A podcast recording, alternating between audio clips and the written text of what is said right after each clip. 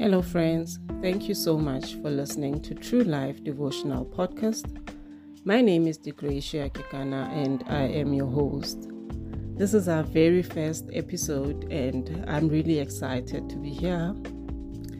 Now, let me tell you why I created this podcast. Well, firstly, because the book of First Thessalonians, chapter 5, commands us to encourage one another and to build each other up as believers. And this is my way of fulfilling what God has commanded. Secondly, True Life Devotional is here to support you and to help you cultivate your true life in Christ, no matter what season of life that you may find yourself in. And lastly, this podcast serves as an extension of what God birthed through me a few years back through True Life Devotional.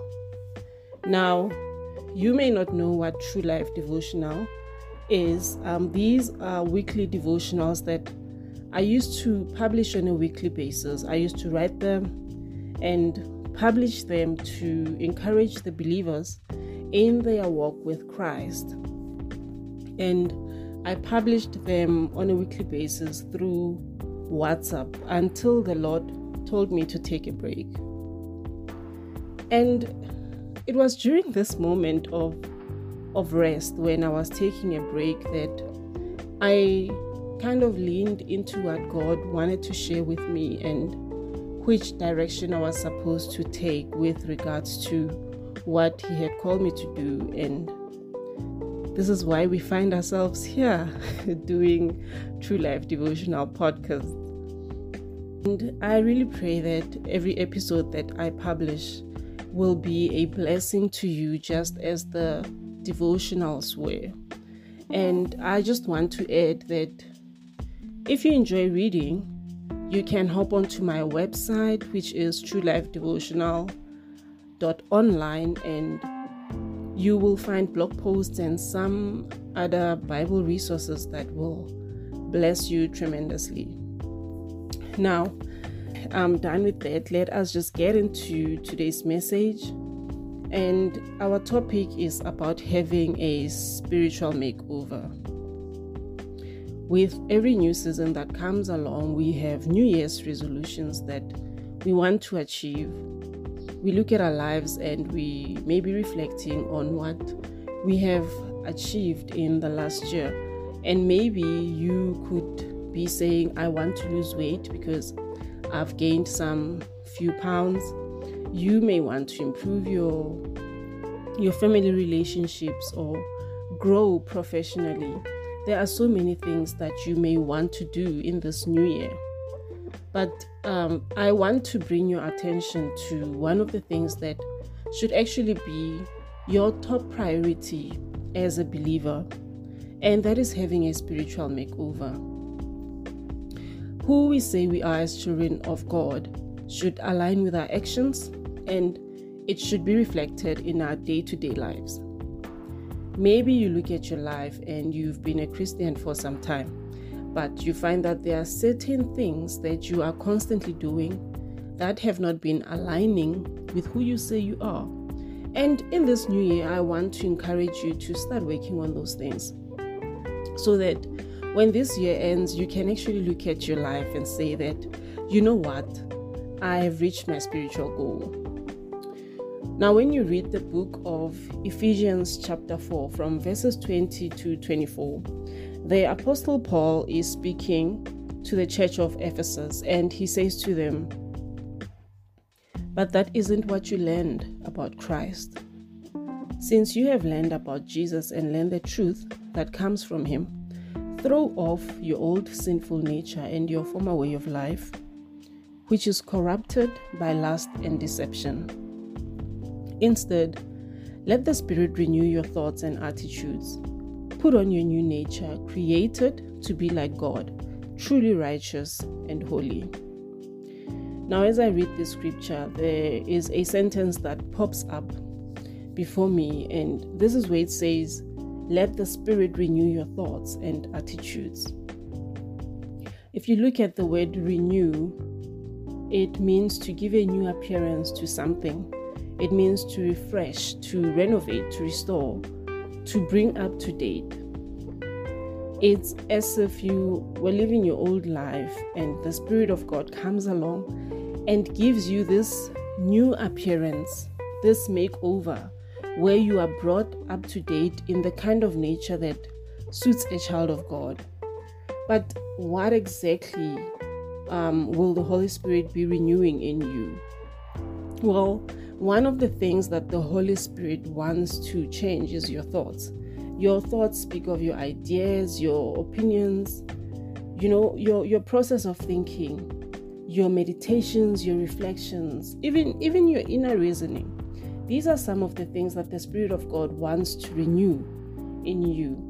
Remember what the, the, the psalmist David said in Psalm 19 he said, May the words of my mouth and the meditations of my heart be acceptable in your sight.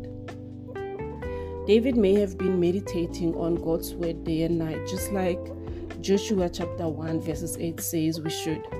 And he was asking God to receive and accept the meditations of his heart. But can you say the same thing about you? Are the meditations of your heart filled with God's truth? Or are you constantly thinking about pleasing yourself instead of Him? The Holy Spirit doesn't only want to change your thoughts, but He also wants to change your attitudes. But what what exactly do your attitudes speak of?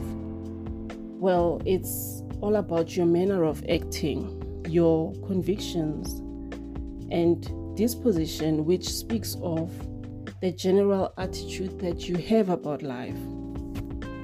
And if you actually look deeper into the meaning of these words, you will realize that they are connected, as the word disposition also has to do with your inclinations.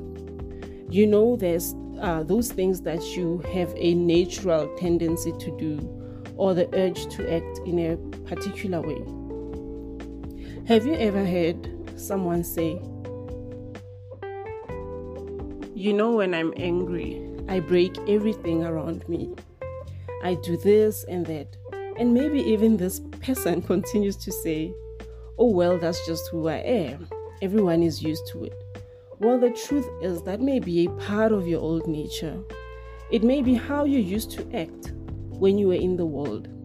But now that you are in Christ, everything about you has to change.